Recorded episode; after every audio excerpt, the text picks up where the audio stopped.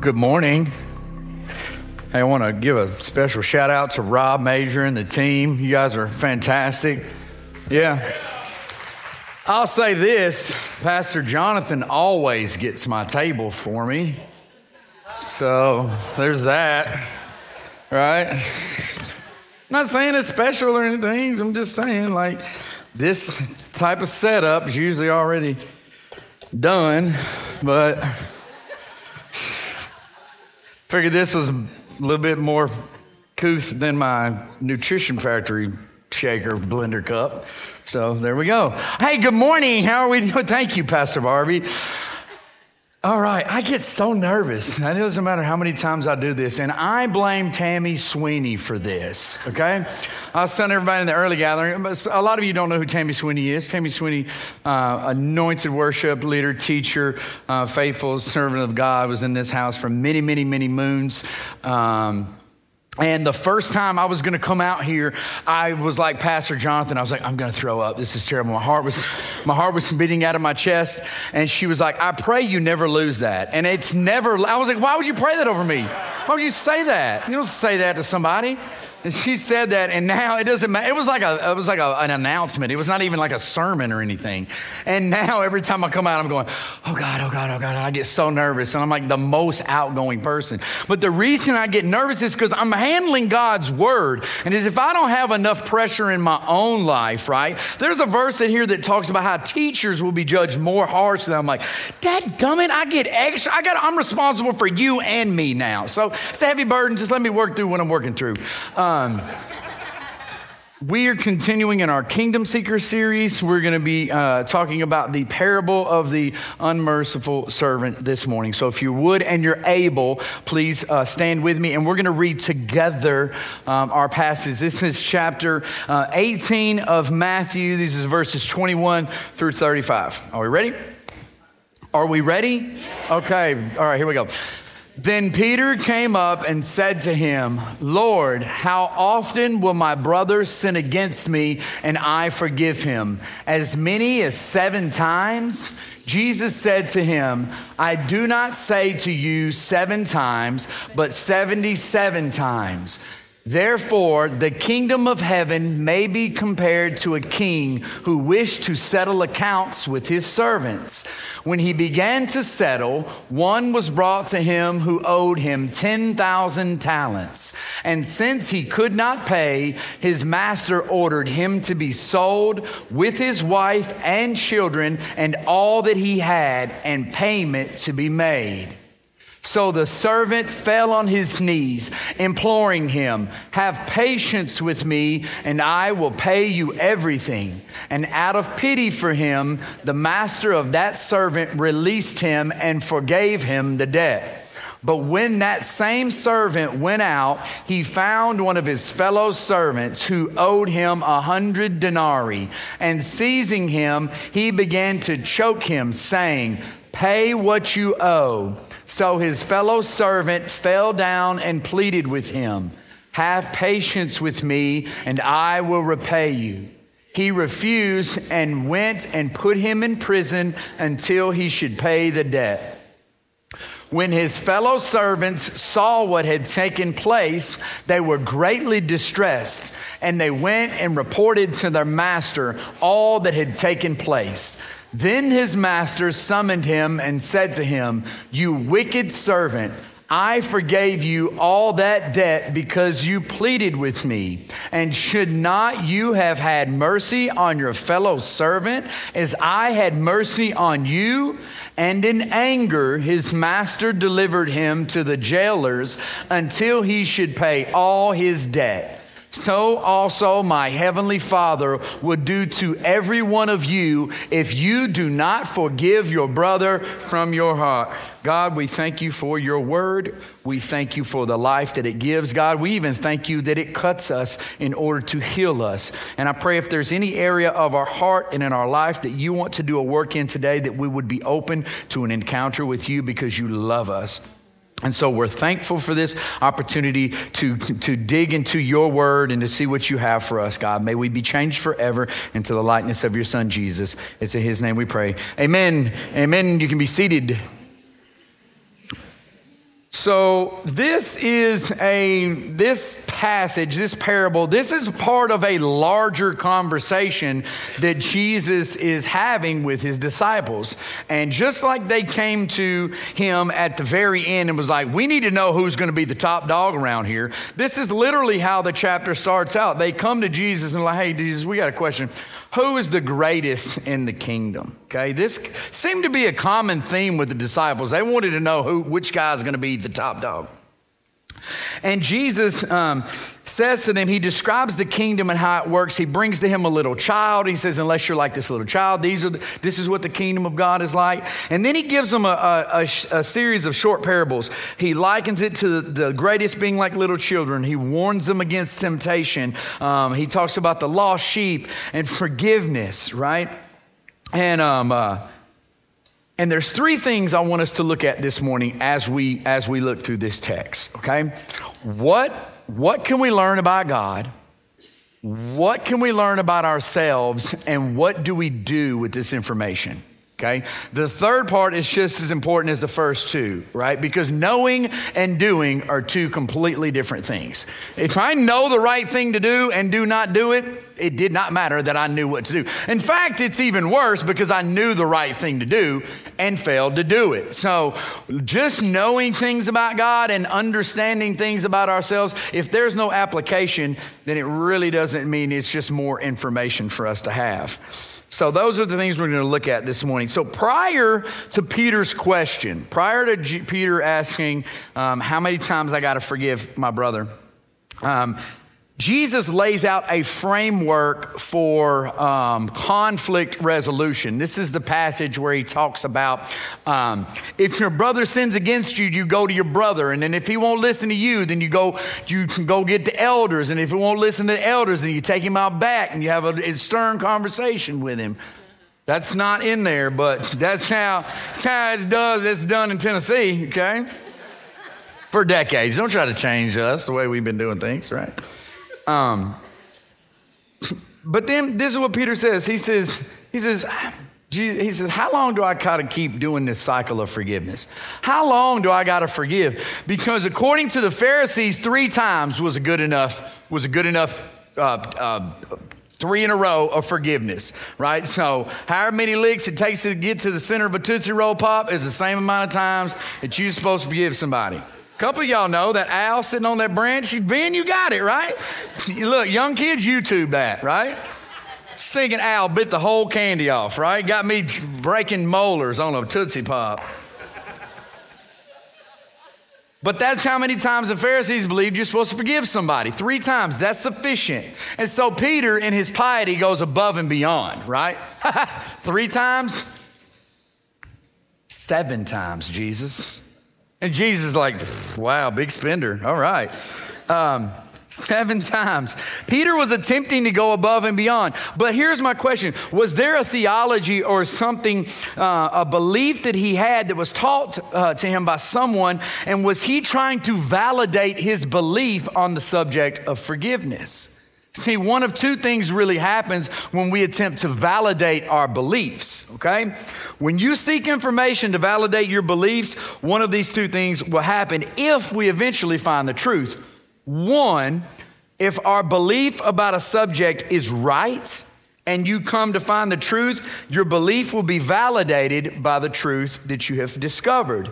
But if your belief is wrong, the truth you find will burst your bubble, deflate your ego, but you will be a better person if you take dressing from it. Peter, Peter brought his belief about forgiveness to God. And this, when we bring our beliefs and our understanding about God to Him, we can do it one of two ways. We can bring our beliefs like this and he can't show us anything new, or he can't take anything that's not right or accurate out of your hand. But if we come to God like this and say, God, is there anything about your character or nature that, that I need to learn or that I need to unlearn, then my hand is open so you can move. You can move through. Or do we have a closed hand theology? Peter may have been attempting to validate his belief that seven times was sufficient, but what happens when Jesus comes and is like, hey, big guy, it's actually 70 times seven? Look at Jesus. He always likes to go above and beyond, don't he, right? Right? We started off the Sermon on the Mount, he was like, it has been said, if you uh, if you commit adultery, right, you've sinned. He's like, but I say, if you look at a woman lustfully in your heart, and you're like, golly, now we're now we're doing thoughts included with actions. That's next level right there. But Jesus' answer is not an accurate 70 times 7. What he's telling Peter is you always forgive. You always forgive. You always forgive. And if you're anything like me, I'm always looking for an excuse as to why not I, I don't forgive. So let's look at the parable. The parable has a duality of purpose, like many of Jesus' parables, right? It's a story, it's a, it's a double entendre. He's saying something without saying something. It's, it's 1980s R&B and hip hop, it's poetry. He's teaching us about God and the kingdom and how to operate on earth as it is in heaven. Okay? Don't mistake that this teaching is about God first. Jesus is teaching us about his Father first and then us. It's about God first, then us. If we go into the Word looking for how I can be changed, then I'm looking at it through the wrong lens. Because I'm here to tell you today the Bible is not written to us, it was written for us okay? And I have to look at the text to understand who God is first and foremost before I start trying to apply scriptures to my life. So let's look at it. Verse 23. Actually, the first sentence reveals to us uh, the story and how we should respond. Verse 23, let's see if we can get that up here. Therefore, the kingdom of heaven may be compared to a king who wished to settle accounts with his servants. The first thing we see here the kingdom of heaven has a king. And I, newsflash, you are not that king. Okay? In case you were wondering, you come in today and you was like, I wonder if I'm the king or the servant in this scenario here. Well, you're not the king, okay? See, I don't know which one you are, but I'll tell you which one you're not, okay? You're not the king, okay?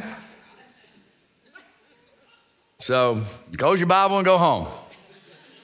Um, the second thing we see in this very, very, this one verse, there's a king who is the charge of the kingdom, and there is a debt that is owed him. There is a debt that is owed him, and he is going to settle that debt. He wished to settle the accounts. He wished to settle the accounts. Now let's look at verse 24. It says, when he began to settle, one was brought to him who owed him 10,000 talents. When you read this, did you automatically know exactly how much money that was? Come on, dude, you aren't up on your drachmas and denarius in here? It's in the Bible. I, I don't know either. I had to look it up, okay? So in New Testament times, a talent was about 6,000 drachmas, right? Got that? Got it right? Okay. This is this will help. This is better. A common laborer earned one denarius a day. Does that help? James got it. He's a financial guru, right? He knows what somebody try to pay you in denarius, right? Okay, this was equal to about $15 an hour. Okay, it's pretty good. But now imagine this $15 an hour at 2,000 hours a year. That's assuming you work 40 hours a week, okay? That's 30,000. That's 30,000 denarius, and a talent equals 600,000. So it took him a year to make 30,000 denarius, and, um, and a talent is 600,000. And he owed the guys 10,000 talents. Is it starting to make more sense now? It's about $6 billion. That's the equivalent of six billion dollars. When you read that stuff, like we didn't get it. We didn't get it. But it was like he wished to settle accounts, and this guy owed him six billion dollars. You'd be like, six billion dollars? How do you even approach that debt threshold? Right? How do you accrue that much debt? Six billion dollars. Look, if somebody owes you money, are you going to keep letting them borrow money from you? You already owe me 50 bucks, man. I don't know, man. and just strike out a couple hundred more. No, right? How did this guy get this massive debt? How did he get this debt? Basically, what Jesus is saying, just like he told Peter 70 times seven, it's like you always forgive. What he's telling the disciples here is there was absolutely no way this guy could pay this back. Regardless of how he accrued the debt, there was no way he could pay that debt back. But then let's look at what he says in verse 25 through 27. He says, And since he could not pay, his master ordered him to be sold with his wife and his children and all that he had, and payment to be made. So the servant fell on his knees. He changed his posture, he humbled himself and imploring him, basically asking, pleading with the king. He changed his posture, he pleaded with the king, and he asked for mercy. Have patience with me, and I will pay you everything. There ain't no way he could pay it. And out of pity for him, the master of that servant released him and forgave him the debt. He forgave him the debt. He showed mercy. Do you guys know the difference between grace and mercy? Grace is God giving you something that you don't deserve. Mercy is God not giving you something that you do deserve. This guy's debt not only affected him, but his wife was going to go to jail, and his kids were going to jail, and everything he had was going to be sold. His debt affected his entire family. And the master showed mercy. The king showed mercy on him and forgave him the debt. Now, the reason why I love this passage, I didn't love it at first because I, I started feeling some kind of way about it. But as the more I read it, the more I can see this was Jesus, this was Jesus not only reminding the disciples of God's atonement in the past, but this is him foreshadowing his atonement on the cross. See, the king forgave the debt, but the debt didn't just go away. Don't just go away. You owe somebody $6 billion. That was $6 billion that was paid out. Who's going to eat the debt? If he forgave him, then the king had to do it himself, right? Somebody had to atone for the dead. In Old Testament times, God would meet with the priest, the high priest in the, in the Holy of Holies in the tabernacle, and he would meet with them once a year, and he would meet at a place uh, on the Ark of the Covenant called the mercy seat. And this was the covering of the ark. This was the covering. And this is derived from the Hebrew word for atonement which is covering. And God's atonement is his reconciliation to mankind. Atonement required a substitution. The debt does not go away, it has to be paid. And if the king forgave the servant of his debt, then somebody had to pay for the debt. Somebody had to pay for the debt. This was a foreshadow of what Jesus would do on the cross. Somebody's going to have to pay this debt. We are all going to have to stand before the judgment seat of Christ. And I promise you, uh, as sure as I'm standing here, there is nobody that's going to be able to go there and vouch for you. We will all have to stand before the king. You won't be able to be like my mom back there and be like, this is my baby boy and he did nothing wrong. Never did anything. It's my baby boy. That ain't gonna happen. Okay? Yes, I'm 40, and my mom still likes to call me baby boy. She's been put on probation for it many times. So I said, Mom, I'm married and 40 years old. You can't call me baby boy. She's like, okay. So I called her up a couple months back. I was like, Mom, I'm in a bind. I need about $500. She said, All right, what do you want to do? Venmo What do you need? What do you need? I was like, You know what? That was a heart check. Just want to see where you at. Didn't need the money. I tell you what, you just earned yourself four baby boys in public for that right there. I'm not playing. Look, she was like, she, you would have thought I gave her $500. She was so excited. She was so happy. So then I go into my office here to church, and uh, there was a sticky note, little post-it note that said, "I love you, baby boy." So I said something later on that week. I said, "I saw that message. You got three left." She said, "No, I didn't. I didn't say baby boy." I said, "You got two left. Keep going." You go. She was like, that, no, it was in public. I didn't say the phrase. It was written down. I was like, keep messing around. You're going to lose them all right here in this five minute conversation, right? it's true. And if y'all want baby boys, you're going to have to do something. Have to see where your heart's at, okay? We owe a debt that we cannot pay, and God's great mercy and patience in withholding the punishment that we deserve. Okay, we are all going to have to stand before the king and give an account. He wishes to settle accounts with his servants. And you have an account that is accrued debt, a sin debt that you cannot pay. And, and, no, and ain't no amount of baby boys on a post-it note going to do it for him. But you know what did it for the you know what did it for the king?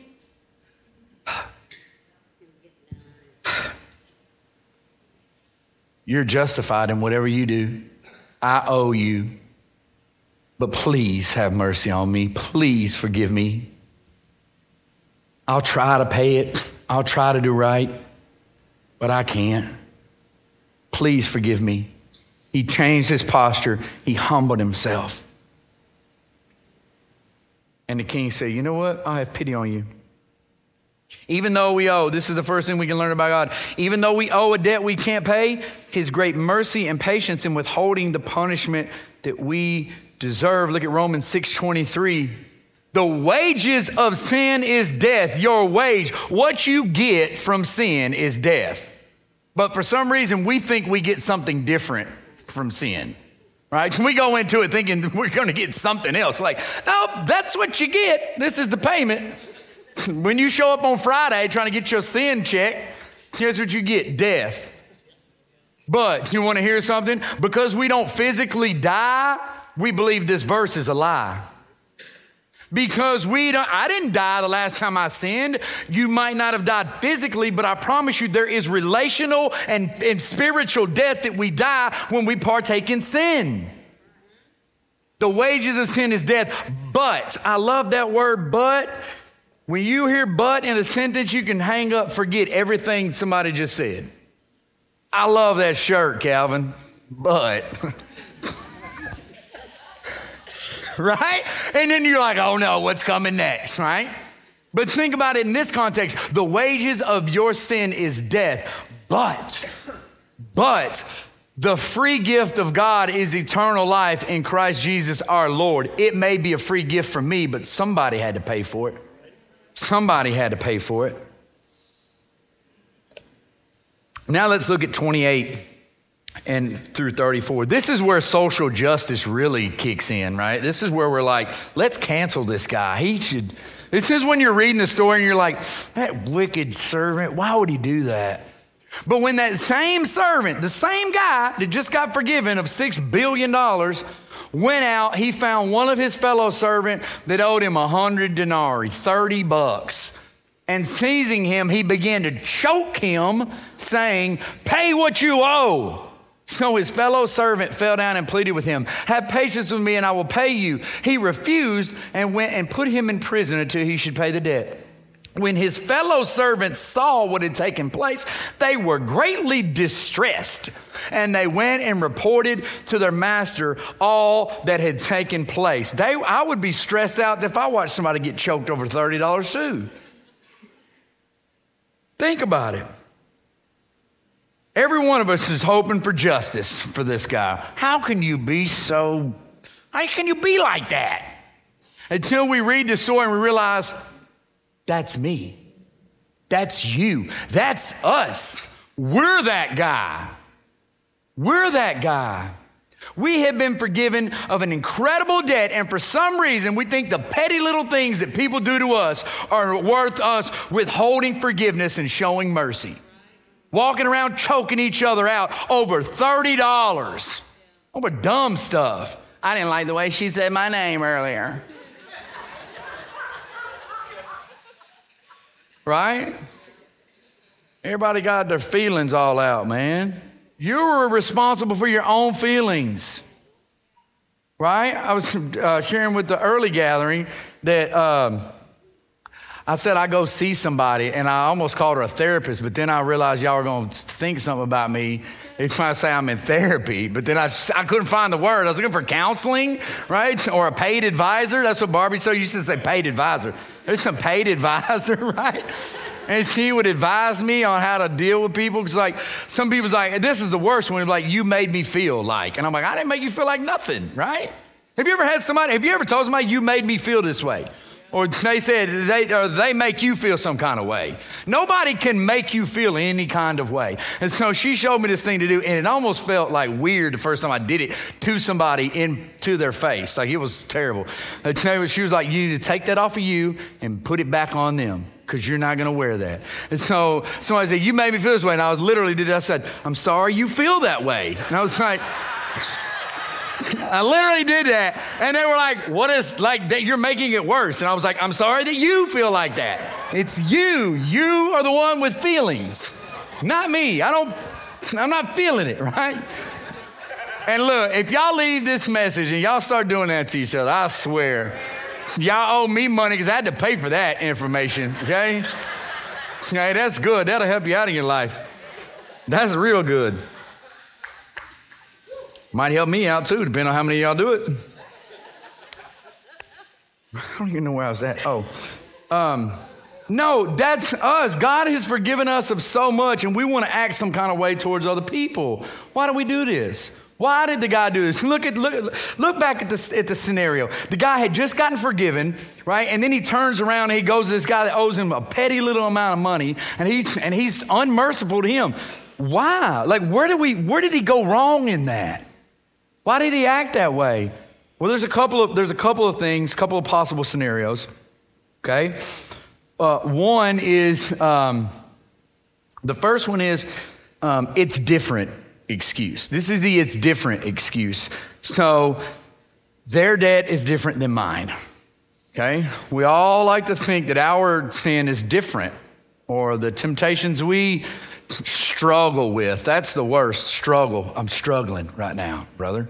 Um, our struggles are different than somebody else's, right? I, I get that I owed a lot of money, but that was different. Like I was trying to start a business and like I had a really good idea. This guy just spent it on, on uh, he went and got beer with his money, right? You gotta say it quietly, beer. He went and got beer with his. Right? It wasn't my fault I got into debt. He made bad choices. There's a quote by Stephen M.R. Covey that um, says that we like to judge ourselves by our best intentions and we judge others by their worst actions. We judge ourselves by our best intentions. I meant well. Well, uh, my mom used to tell me the road to hell is paved with good intentions, son. You can, you said it a couple of times, Mom. She said, when I say that, oh, you said it. the road to hell is paved with good intentions. You can mean well. Lots of people mean well. Lots of philanthropists mean well. People that give to charity mean well. Right? Good intentions uh, don't really matter in the end. I can have all of the best intentions in doing the wrong thing right? I told you guys sometimes I struggle. Like I'll have something good to say to somebody, but I have a problem wrapping presents. Any guys in here have trouble wrapping presents, right? And it could be a really good gift, but you see that wrapping paper and you're like, gosh, I don't want that. I've struggled with have I have a really positive thing to say to you, and the way I'll say it, it's like, gosh, I don't want that.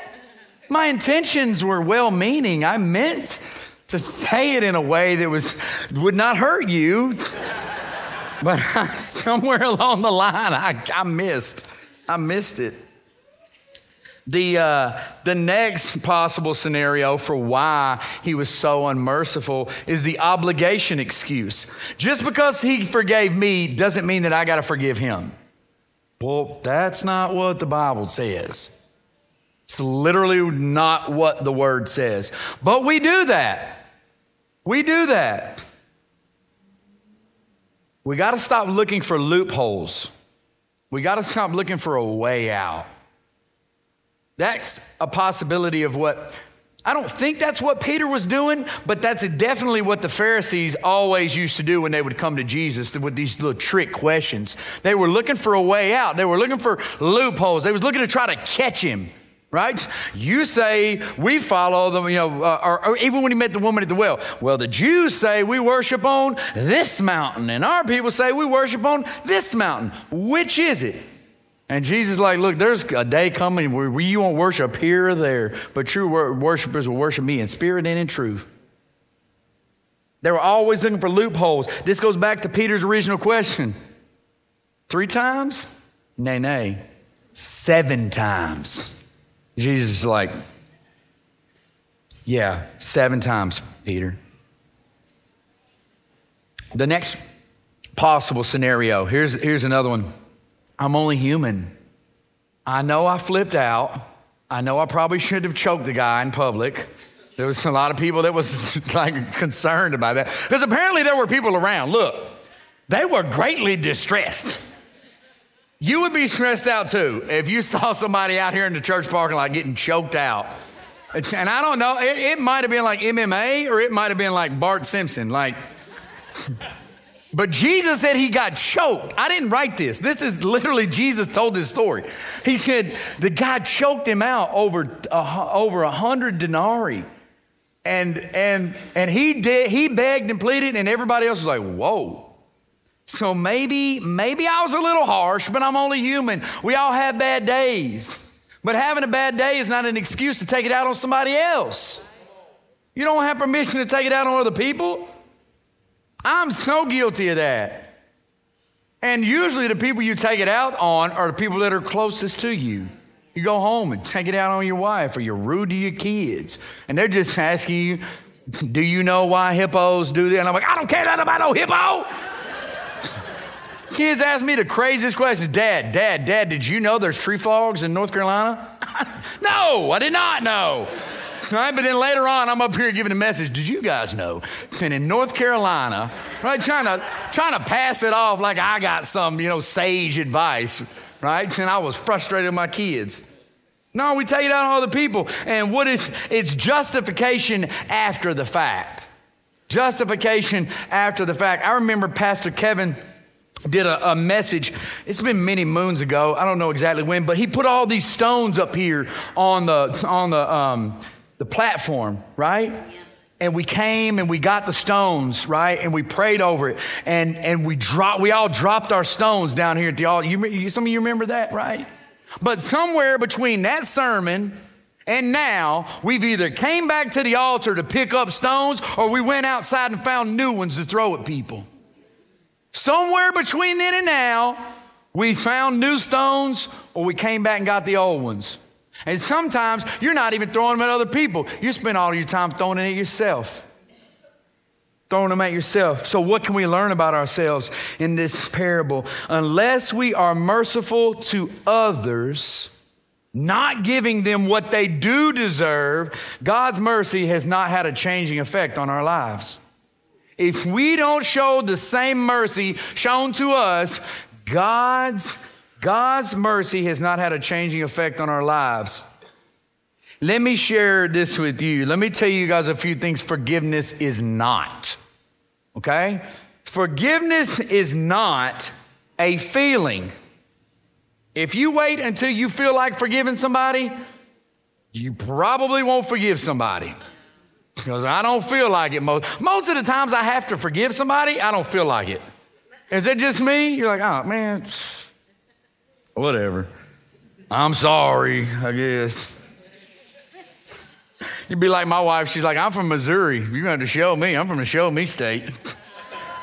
she don't really say that, but I'm, look, and this ain't in the notes, but some people, um, you've heard of the love languages, right? Right? Some, you need to realize there are apology languages too. Somebody that's not a words of affirmation person, but are an acts of service person in the way they show and receive love, you coming to them and pleading, talking about, I'm so sorry, it doesn't matter to them because they see action. That's how they know they're loved. Somebody that's a, that's a, a personal, a physical touch person, a, hug and an embrace and a, and a genuine apology will mean more to all is right in the world now. So, apology languages are a real thing too.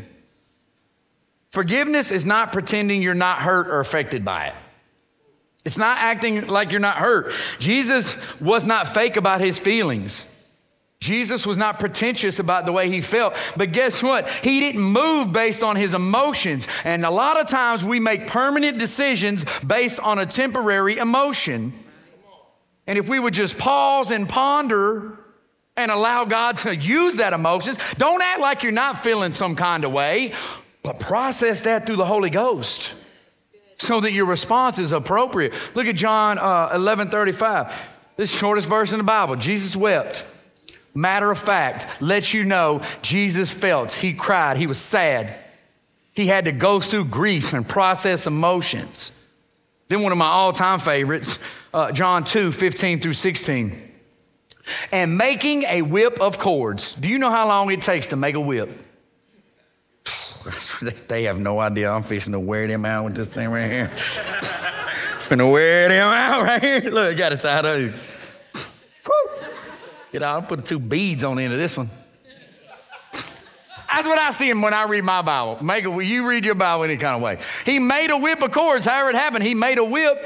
Couldn't have been he went out and got a little piece, I don't know. He drove them all out of the temple with the sheep and oxen, and he poured out the coins of the money changers and overturned their tables. And he told those who sold the pigeons, Take these things away. Do not make my father's house a house of trade. He was angry at what they'd done in the church. The people were required to come from wherever they at. They were required to travel to the temple, and some of them didn't have an unbelievable unblemished lamb or two doves or whatever the sacrifice was. And when they would get there, the, the, they would jack the price up and price gouge these people because they had to have the sacrifice. And they would wear them out. And Jesus was like, absolutely not. This is not what we're doing in the church. He was angry, but he processed it and dealt with it in a, in a way that was appropriate. He didn't act like it didn't happen. He wasn't fake about it. So forgiveness is not pretending you're it forgiveness is not not pretending that you're not affected by it. Does that make sense? I know it doesn't, but you get it in your spirit. The Holy Spirit will work through that. I don't know how to say that sentence. Forgiveness is not condoning other people's actions. It's not condoning other people's actions. Forgiveness is not automatically trusting them again. You don't just you don't just forgive somebody that punched you in the face or choked you out, right? And then you just let them keep coming over for barbecue at the house. No, you're on probation. You punched me, dude. Forgiveness is not relieving them of responsibility for their actions. It is, however, it is allowing the king to sort it out. They allowed the king to sort it out. They went back to the king and told the king what happened. And I don't care, you can go tell God on me. I wish you would tell God on me. Please don't tell God on me. Why did I just say that? I'll tell Kevin on you if you tell God on me as soon as he gets back. Tell on all y'all. But let's read verse 35. Look at how Jesus closes this out. Look at how Jesus closes this out in verse 35. So also my heavenly Father will do to every one of you if you do not forgive your brother from your heart. Jesus closes out the parable by saying, God's going to allow what you allow. You want to be unmerciful? Guess what? He can be, he can be unmerciful to you. If you show mercy and forgiveness, he can show mercy and forgiveness to you. But guess what? The mercy and forgiveness we show should be a response to the mercy and forgiveness we've already seen, not a way to obtain mercy. We don't show mercy and forgiveness so that we get it. We have been given it, so now we show it. You know what I'm saying? And golly, this guy was so close. Forgiveness is from the heart, your mind, will, and emotions. And a transformed heart must result in a changed life that offers the same mercy and forgiveness we have received from the Lord. Worship team, you could come out. Man, this guy was so close. This servant was so close. And there's so many times where I feel like I'm right there. But being so close is not being there. When I realize I'm the one showing unforgiveness, like I'm putting myself on the throne. If this king has forgiven me of such a great debt, who am I to withhold mercy and forgiveness over petty occurrences in life? The guy was right there. And as I'm reading through it, I was reminded of a poem by a man named Ezekiel Azonwu called Almost.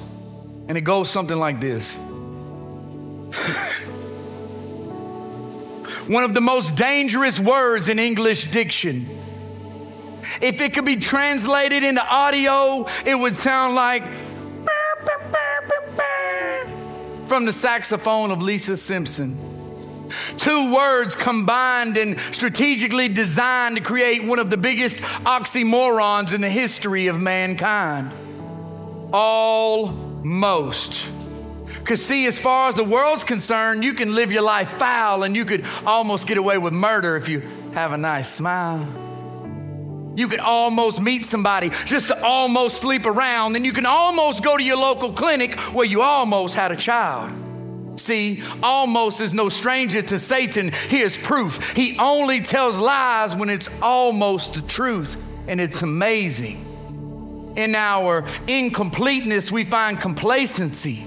So, if almost is one of Lucifer's many traits, then we're mighty good at Satan impersonations.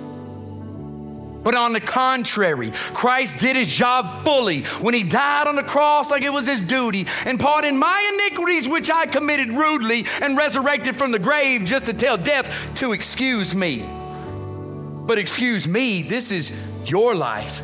And that's something I cannot impose on. But your body is God's home, which is a loan to get foreclosed on. See, an almost Christian looks right but lives wrong. We can't stand the conviction in Romans, so we sit down to be comforted in Psalms.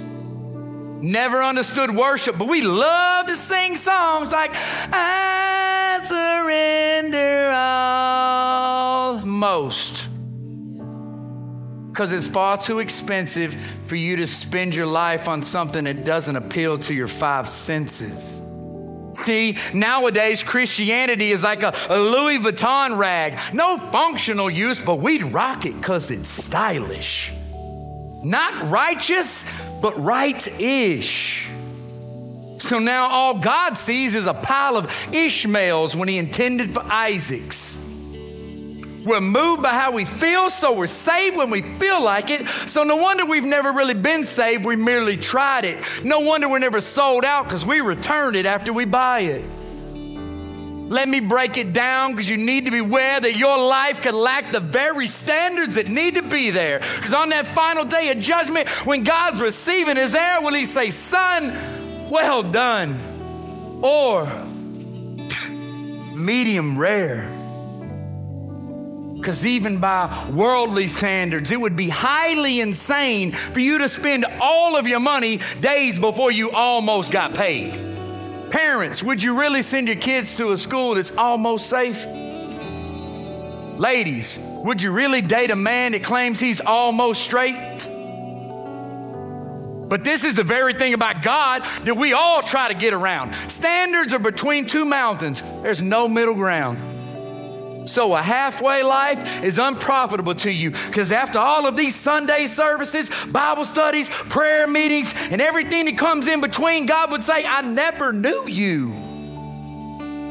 But that's not even the worst part about living your life as neutral. It's that you was once Arctic, but it's your warmness that's causing him to spew you. And this is the very thing that had me bound and held down by the unforgiving gravity of my spiritual reality. See, I was a Christian, or at least I portrayed the fantasy with a filthy personal life and a God bless you, brother. How you doing, sister? Personality. I was a male enveloped by sin because I was stamped a sinner. I said I was a male enveloped by sin because I was stamped a sinner. My message could not be received because I didn't represent the sender, yet I was almost delivered. until that one day when I absolutely, totally, and completely surrendered. I took heed to a modern prophet that proclaimed it's time for change. Now I'm no longer bound to sin, point blank, off the chain. You can ask Umar Abdulmutallab, and he would tell you the same. You don't almost go to jail if you almost blow up a plane, just like you don't almost go to hell if you almost got saved. Despise the cross on which he was slain. That's the cause for which he came. But don't worry, I'm almost done. But before I leave this stage, we have all worked in sin, and death was minimum wage. I said, We've all worked in sin, and death was minimum wage. But if it wasn't for Christ, we would have almost got paid. We have been forgiven a debt that we had no ability to pay. And we're walking around here holding $30 over people's heads. Let us be a people that reflect the King in showing mercy. I don't care if they if they deserve it or not. He didn't say the guy deserved it or didn't deserve it. He said, "Show mercy." If your father showed you mercy, we show mercy, especially when they don't deserve it. So this morning, as we worship, I'll ask my elders, my prayer leaders, anybody that's going to come down here and minister, that as we worship, you search your heart. No, allow the Holy Spirit to search your heart, to touch those places that we have been unmerciful towards others and towards ourselves and we and let's pray that as we move out into this world people are going to wrong us that we prepare ahead of time to show mercy. We intend to put our hearts in a position to show mercy before we've been wronged, so that when that situation arrives, we may walk in it. So we're going to worship, we're going to pray. If I could get my prayer leaders to come down here.